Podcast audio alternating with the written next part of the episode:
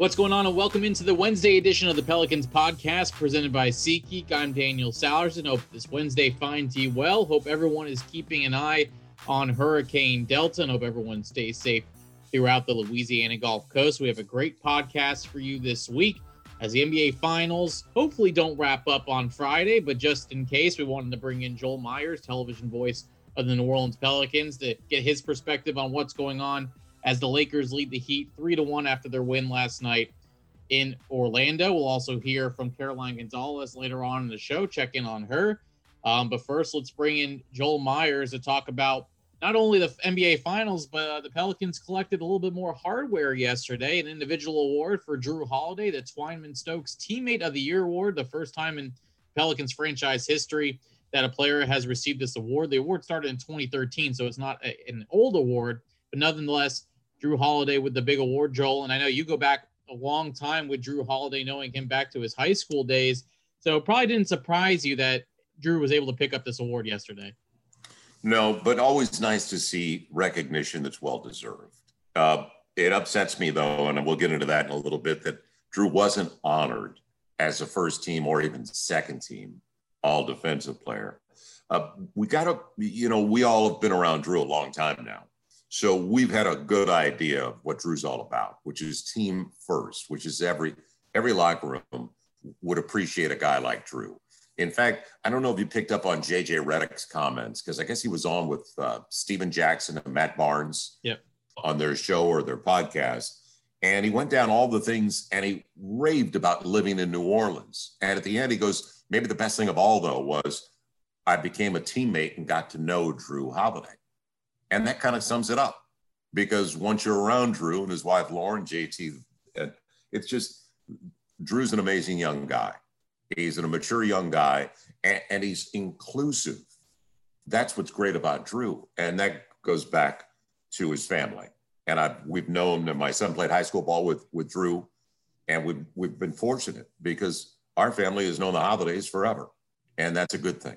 So it's great to be around quality people like that. But uh, now, to a lot of people forget Jrue averaged 20 points a game, don't they? Do. A game. And oh, by the way, he's one of the best lockdown defenders in the NBA. But for some reason, a lot of these teams, and especially when it comes to those types of teams, when it comes to the individual awards, uh, everybody's scrutinized because it's public knowledge. But at the same time, when it comes to all defense, first and second team, I think it's a lot of reputation. It's not what you actually did that year. So a lot of guys are living on things and and, and then the hype and, and are you in a big enough market and what surrounds you and do you get promoted enough?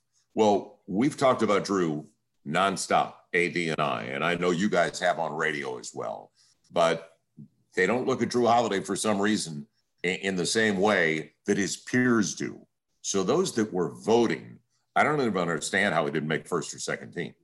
Jrue Holiday is one of the best defenders, regardless of position, in the NBA. And then you couple that with what he brings offensively in the locker room. He, he is the complete player. And we're really fortunate to have him with the New Orleans Pelicans. I'm not objective.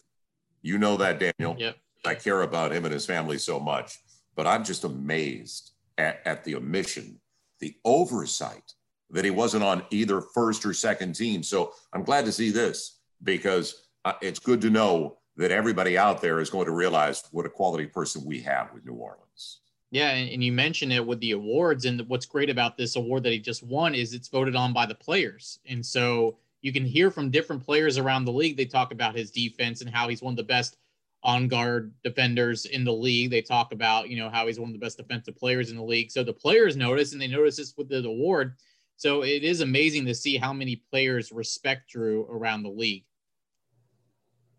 Yeah, he's, he's an incredible individual. He's mature beyond his years. And he's a guy, he's a quiet sort. He leads by example because he just gets the job done. He is ultra consistent at both ends of the floor. So, as I said, I'm not objective. I think it's well deserved, but I'm still I'm still in disbelief that he is not on first team, let alone second team, all defense. A lot of reputation going into this, and, and a, a bunch of guys that vote on this, they're not doing their homework at all. No, not at all. Um, let's let's go now to the NBA Finals in Orlando as uh, the Lakers get the third win of the NBA. And, uh, and Maddie is my dog is not too happy about what happened last night as the Lakers are up. No, there's a lot of people that feel the same way as Maddie. Yeah, absolutely. But let, us talk about uh, the game. Let's talk about the series overall because when you and Todd talked last week, you all were just previewing the series, so no games have started yet. Now we're four games in, and a lot has happened between the injuries that Miami has dealt with, with Bam Adebayo and Goran Dragic is still unable to play after injuring his foot in, in game one. Um, the Heat with an impressive win in game three uh, without those two guys. So before we get into last night's game, tell me a, an overall perspective of what you've been seeing during these NBA finals. Well, going in, there's no question the Lakers should have been heavily favored. They've got two guys that are top five all NBA. They've got one guy who's maybe one of the best we've ever seen in our lifetime. He is one of the best we've ever seen in our lifetime. And he imposes his will. So, and he's got rings and MVPs and everything else. So he's a leader, period. And as we found out, LeBron texted the guys during the day before game four to let them know how much that game meant to him. So he's a great leader in that locker room. There's no question about that. And then you've got another top five guys that we've all seen for seven years in New Orleans. His first year now with LA, uh, but Anthony Davis. And so Anthony Davis was out of the game for the most part in game three, didn't find a rhythm, early foul problems and turnovers, but that was not the case in game four. But going in, the Lakers are a veteran team against a young team. A lot of people forgot that going into this, when you look at Bam Adebayo and and the guys that Miami had to have perform at a high level, like Tyler Herro and Duncan Robinson, and then the infatuation I didn't understand in Game Four with Kendrick Nunn and why he was on the floor as much as he was, but they're inexperienced. Where the Lakers are a veteran group besides LeBron and AD, Dwight Howard, Danny Green's got rings, Kentavious Caldwell Pope, a vet. And then you've got Rondo with the, the ring in, in 2008 with Boston. These guys have been there, done that. And then they picked up Markieff Morris uh, on a buyout and picked him up right before. So as he became eligible for postseason play, this is a veteran Laker group. And then you combine that with two top five players. They should have been prohibitive favorites. With that said, Miami has played their guts out for Erik Spoelstra, and especially at the defensive end of the floor. And they, they did play hard in game four. But uh, some of the decisions I just didn't understand, Daniel. And then I thought at times Jimmy Butler passed up wide open shots because in game three, Jimmy Butler reminded me of Kawhi Leonard. He was going to get his, whether it was an assist, whether it was a bucket, and maybe he over assisted or tried to in game four because he passed up great looks in the mid-range game, really good looks trying to get others involved, and especially down the stretch in the fourth quarter when it was a very close game. Let's go to the Lakers for a second because I thought what stuck out to me yesterday. You know, we, we know what LeBron can do, we know what Anthony Davis can do, and we talked about it um, in the, in the Western Conference Finals about who's going to be that third guy to step up. And you brought up a couple guys really can be that third guy. They just combine to play well. But I feel like last night Kentavious Caldwell Pope really stood out with a couple big threes, a couple big shots that he's not only had in, in game four, but some other games here in the NBA finals. Um, he seems to be a real X factor for the Lakers, um, besides the two guys in Anthony Davis and LeBron James. I agree. And to me, he exceeded expectations during the regular season. He got off to a slow start during the regular season, but then he really picked it up. And he's a willing defender he likes to work at that end of the floor as well. He fights through picks. So Kentavious Paul, Caldwell Pope, and he, he's making money right now because it's a player option for him next year at 8.4. And oh, by the way, he's represented by Klutch Sports. So I don't think he's going anywhere. I think he's staying with the Lakers. What they might do is he'll opt out and then they give him a couple of extra years. So instead of one year, it's a three or four year deal for Kentavious Caldwell Pope. And, and he deserves it. He's playing hard for him. And then Uh, last night he didn't force a thing in game four. Give him credit for that. He played at a real high, efficient level. He only had one turnover with five assists as well in 32 minutes of play. So, yeah, he was the third guy. There's no question about that. And he had struggled over a couple of games in the finals. He wasn't shooting that well. But during the regular season and earlier in the bubble, he had been a factor. So there's that vet. You know he's going to have one of those games, even more than Danny Green. And Danny Green got half his shots to go down last night, a third of his threes to go down because Danny Green had really lost his stroke, but he hit that one early and then he hit another one. You could hear him scream after it went in. So they've got guys that have been there, done that. And that's what was missing for Miami. This is Jimmy Butler's first experience as a leader uh, in a finals series. And I wanted to see Jimmy Butler shoot a little bit more last night. He took 17 shots, and a lot of people say, well, that was plenty. And he was an assist off a triple double, but he needed to take north of 20 shots easy for them to succeed. And he passed up some great looks. Whereas Kendrick Nunn was on the floor for 25 minutes. And granted, I know they needed to give a couple of guys a breather, but at the same time, he didn't need to take 11 shots. He was two for 11. And also, Jae Crowder. Jae Crowder to me was a, a gritty, gr- uh, just grinded out kind of guy who didn't mind mixing it up inside as well and taking the ball to the basket. But recently, over the last few weeks, if you look at his boxes, all of his shots have been three pointers. I mean, 10 of his 12 in a previous game were threes. Last night in game four, he took seven shots, all seven were threes. It's like he's allergic to going inside the arc. So, a couple of guys that needed to do a little bit better, like Crowder, and then Crowder lost his guy on the baseline a couple of times, didn't box out at critical moments in the fourth quarter. But Nunn and Crowder settled too much for three pointers. Do you sense a little fatigue in Miami? I mean, I, of course, you can say fatigue for both teams because they've been in the bubble for so long. But do you, do you get a sense with the, the injuries that they've dealt with and, and now down 3 1? It just seemed like yesterday they weren't in as much of a rhythm as they were maybe in that game three where they were able to get the win. Did you sense that maybe they came out a little flat or there was a little fatigue in them? No, I maybe mentally. You know, you brought up being down there that long and in the bubble, but Jimmy played back to back games of 45 minutes and he's in great shape. And then you got to remember, Daniel, the breaks are much longer during the finals. Yeah. So those breaks are three minutes. And then if you take a guy out a minute or two before the end of the quarter, he's getting his heart rate's coming back down because he gets five or six minutes. So I think psychologically, to your point, yes, and especially for the younger guys, they didn't do enough dribble handoffs or pin downs to free up Duncan Robinson. Robinson actually, his first shot went in and out, and his stroke looked great all night. For some reason, he took seven shots in 33 minutes, and Nunn took 11 shots in 24, 25 minutes. So the shot distribution was kind of puzzling to me. And then at back to your original premise, psychologically, Herro really he was loose. He needed to tighten things up. It was like it was an open gym to him to start the game. And to take the ball and attack LeBron when he didn't have to, or uh, miss that layup where he could have stopped and let the man go by him in the open court in transition. So Herro is learning. He's gifted. There's both guys are really talented. Herro's only 20. Duncan Robinson's only 26. So th- the bright future with Bam Adebayo at 23 continues for Miami. Their core is getting unbelievable reps right now, but at the same time, they need to find more shots for Duncan Robinson. He was really good. He had 17 points on seven shots last night. So they've got to find a way. It's not over. For the most part, I don't see them coming back, but they can get another game. There's no question about that. And they have rest now. They don't play again until Friday, uh, game five. All right, so let's go to game Friday before I let you go. Like you mentioned, two days off in between these games, so I'm sure they'll be watching a lot of film and getting back on the practice court. But how can Miami extend this series? What's going to be the key on Friday in order for them to keep their uh, championship hopes alive?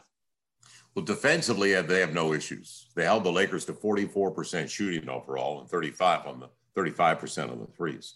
It's just decisions at the offensive end and the guys that should be taking shots and then where are the shots coming from? So they'll look at the film. They're, Erik Spoelstra is one of the best coaches we have in the league. Frank Vogel is one of the best defensive coaches in the NBA. And they did a good job, job because they held the, the Heat only 43% shooting in game four. Uh, but Miami defensively, they're going to be able to stay in the game because of the way they lock down and they really wall off the paint so they did a great job on that last night. But it's just decisions at the offensive end of the floor, as far as I'm concerned. And, and they can't complain about the whistles because they got to the free throw line early and often. They had more free throws than the Lakers. At one point, it was 14 to three in attempts, but they attacked early. I think they settled late. So I think it's decisions and shot distribution for the most part for Miami. Herro got his up, and he has to for them to succeed. But some of them were ill advised. And I'm talking about inside the arc more than outside the arc because he was eight of 18 and three of seven on his threes. So I like what Herro and Robinson are doing. Robinson's got to get more shots, and the Jimmy Butler's got to be selfish. It, he was only a dime off a triple double, but he needs to take more mid range shots for them.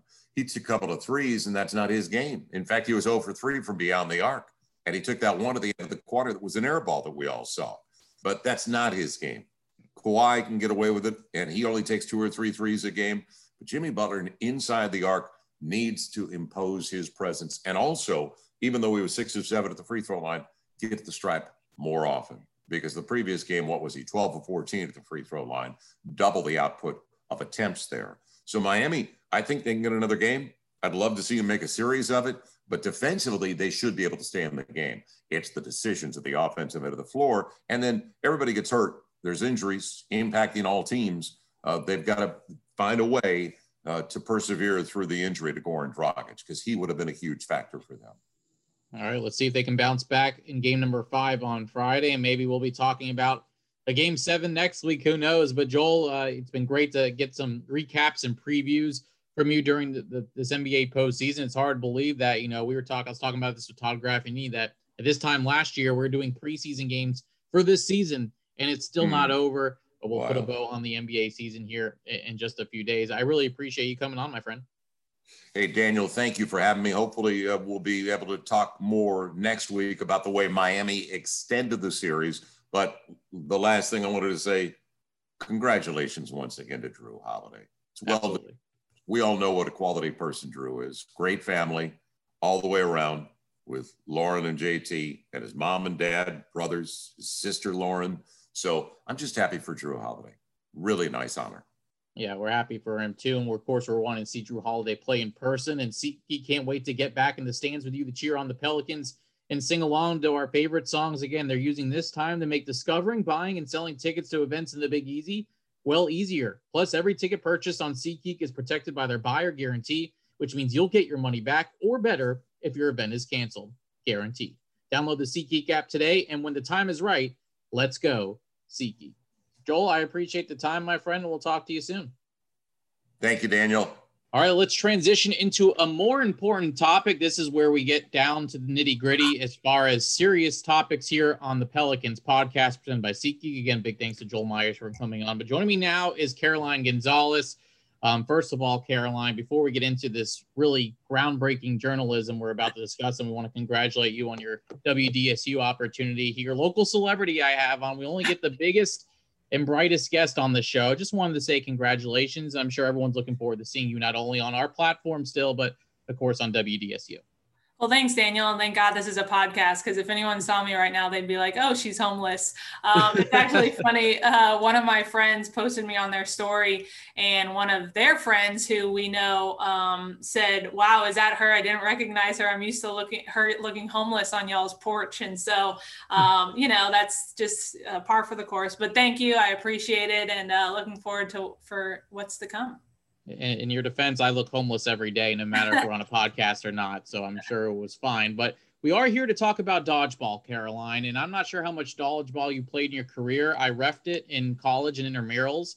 I have thrown one technical for someone, so I'm quite proud about that. But other than that, really not a lot of experience. But I thought, you know, a couple days ago, the Pelicans tweeted who would win in a five on five dodgeball game. There was Team Red with Lonzo Ball, JJ Redick, Frank Jackson, Zion Williamson, and Nicolo Melli.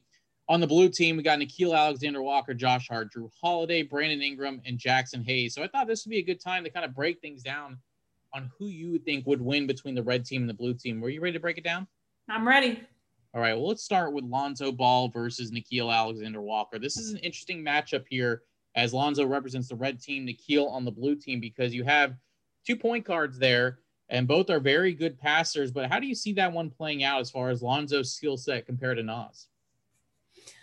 Oh, let's see. I think I think Nickeil is going to be like the silent assassin. You know, that's what I'm going to call him. I think Nickeil is kind of going to out hustle Lonzo. Um, and not that, you know, Lonzo doesn't hustle, but I feel like Nickeil always feels like he has something to prove.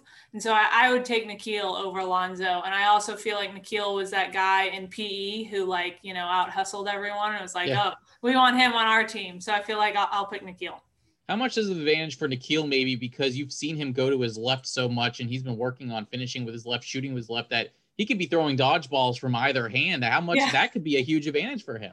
That could be. He's very uh, ambidextrous. Uh, I think I said that word correctly. Don't have to spell it. Um, but yeah, I think uh, especially with how much Nickeil's been working on his left hand, I feel like yeah, he might come at you from all angles. All right, let's go to uh, Josh Hart versus JJ Redick. If this was a drinking wine contest, I'd probably call it a draw. But uh, we are going to talk about dodgeball here. JJ Redick, an incredible shooter, so you might see some ac- accuracy, but the junkyard dog and Josh Hart, I'm sure he's going to be all over the place grabbing loose balls and helping out his teammates. It should be interesting between those two in that matchup. Yeah, I feel like uh, JJ is going to take a little bit more time to warm up. You know, not calling him old or anything, but uh, you know he's a little bit more wise in his years. So um, it depends how long we get for the warm up. Um, it's funny. I think you listen to his podcast too, but someone asked him if he's ever gone and um, played basketball immediately after drinking wine. Um, so maybe if we get them both to um, drink a bottle of wine before they play dodgeball, maybe uh, I feel like JJ might have the advantage there. Um, but without the bottle of wine I would have to say Josh Hart just because we call him Hustle Hart for a reason. So he's going to mm-hmm. go out there and hustle. I mean, they call it old man in the three for a reason. I'm guessing they're just referring to JJ Redick as the old man, but we don't want to insult JJ here on the podcast because he does do a great job with it. Um, but let's move over to Frank Jackson versus Jrue Holiday. Best friends off the court, enemies on the court today for this dodgeball matchup. Jrue Holiday probably going to be the best teammate on the blue team, winning the Twyman Stokes Teammate of the Year award. And maybe Frank Jackson is the best dressed on his dodgeball team. He probably um, helped design the uniforms for the red team. But on the court, how do you see this playing out? Um, I hate to like, I feel like I'm being ageist, but I feel like I'm going to pick the young guy again. But um, I feel like Jrue is would be the guy who gets other players out. Like I feel like Jrue is going to catch the balls, you know, and I I think Frank, like you said, he's probably going to have like the aerodynamic, like cutoff tee, you know, that's very fashionable and fashion forward. Um, and but it just depends which one cares more about their sneakers more. If they're both wearing like you know some expensive Jordan brand sneakers and they don't want to scuff them up on the court, then that's gonna you know, play a factor. But I think once again, I'm going to pick the younger guy. I'm going to pick uh, uh, Frank Jackson. So you're saying that they could remove themselves from their game early or get hit by a ball early. That way they can just get out and not worry about their shoes. So exactly, exactly. That might be it. Um, let's go to Brandon Ingram, most improved player versus Zion Williamson. Of course, this is an interesting matchup. Uh, I feel like with Zion throwing that ball, he has so much power that he might be able to take out more than one person on just one throw. How do you see yeah. this matchup going? Um, I actually think I'm going to take BI on this one. I feel like BI is going to, um, you know, with his length, I feel like he'll, you know, get some momentum going. Yeah. Uh, maybe throw it like a little softball player. No, uh, I think I think BI is a little bit more agile. I know we have we know Zion has like the torque and the power and stuff like that. But as far as lateral movements, I think I would take BI. So I think for once I'm going to take the the older player, and I think I'm going to pick BI on that one. All right. All right. I like the choice. I like the choice. Seems like right now blue team has the advantage. And before we wrap things up, uh, the battle at center, or I guess the battle of the big men, Jaxson Hayes against Nicolo Melli. And again, more accuracy probably from Melli based on his shooting, but Jaxson Hayes, how athletic he is. I mean, being able to deflect balls, throw them. Uh, who knows? The sky's the limit with Jaxson Hayes on a dodgeball court. I would be curious to see how he would fare out there. Yeah, I would too. And this one I think is the hardest matchup of them all because they're both pretty good bigs and they're both pretty agile. But I think I'm going to take Nico. I think Jaxson's one of those guys that you could do the old dodgeball trick where you throw the ball up in the air and he gets mm-hmm. distracted and then you hit him with another dodgeball. I feel like Jaxson would get distracted by that. So I think I'm going to take Nico because Nico could outwit him. Will his height and his hair be a disadvantage here with Jaxson? An easier target, maybe for the other team to, to pick him apart as far as you know trying to get him out. I think that maybe could, that could if, hurt him. if one of those balls whiffs his hair, I mean, I think that's an out no matter what. I think we're we're counting hair as a body part here. absolutely, absolutely. So okay, uh, based on what we're going with, it seems like the blue team would have the advantage over the red team. Would you say that based on? I know you had a couple guys that you would take more uh, with let's see Zion Williamson or Nicolo Melli. You would take, um, but I feel like the blue team has to have a little bit of an. Yeah, I think so. I think the blue team would, would be accurate on that, especially right. when you got hustle Hart on your team. Absolutely. Well, clearly, because this is the off season, uh, the content here is better than ever. As uh, we just need to talk some dodgeball here on the Wednesday. Um, Caroline, we enjoyed all your work on the Saints podcast. We'll have you back on the Pelicans one soon, talking about the NBA draft. But I appreciate you really taking your journalistic skills to a new level here in breaking down this, you know, make believe dodgeball game that the Pelicans drew up. Happy to do it. What about you? Wait, over. I want to know your opinion overall. Without like deciding between player and player, would you pick the red team or the blue team, and why? I think I'd pick blue. I, I just feel like between Josh Hart and Jrue Holiday, you mentioned the heart and hustle. I just think the rookies and their, their skill set and their athleticism, I, I just think blue's going to have a, a, distinct advantage here. So I, I would think the blue team would take down the red team. I have to agree. All right. Well, the blue team wins in our eyes, and I actually really like to see that. So maybe we can get things going here in the off season during training camp, maybe, and and and have these guys battle out on the dodgeball court. But Caroline, thanks again. Thank you, Daniel. All right. So clearly, we had a ton to do on this Wednesday with this podcast. We really appreciate Joel Meyers coming on, Caroline Gonzalez. We'll have another one for you next week. We'll probably put a bow on the NBA Finals. We'll also kind of put a bow on this NBA season. And we talked about it with Joel that last week or this week. You know, we were doing preseason games for the 2019 20 season, and we're about to wrap up the same season here in the next couple of days. So we'll have that for you and then get ready later October. We'll have some NBA draft preview for you. It's only about a month and a half away. So we're going to get closer and closer to that, and we'll have more for you there next week. I'll do it for this podcast. Until next week, for Caroline and Joel, I'm Daniel Sallerson. Thanks for listening to the Pelicans podcast presented by SeatGeek.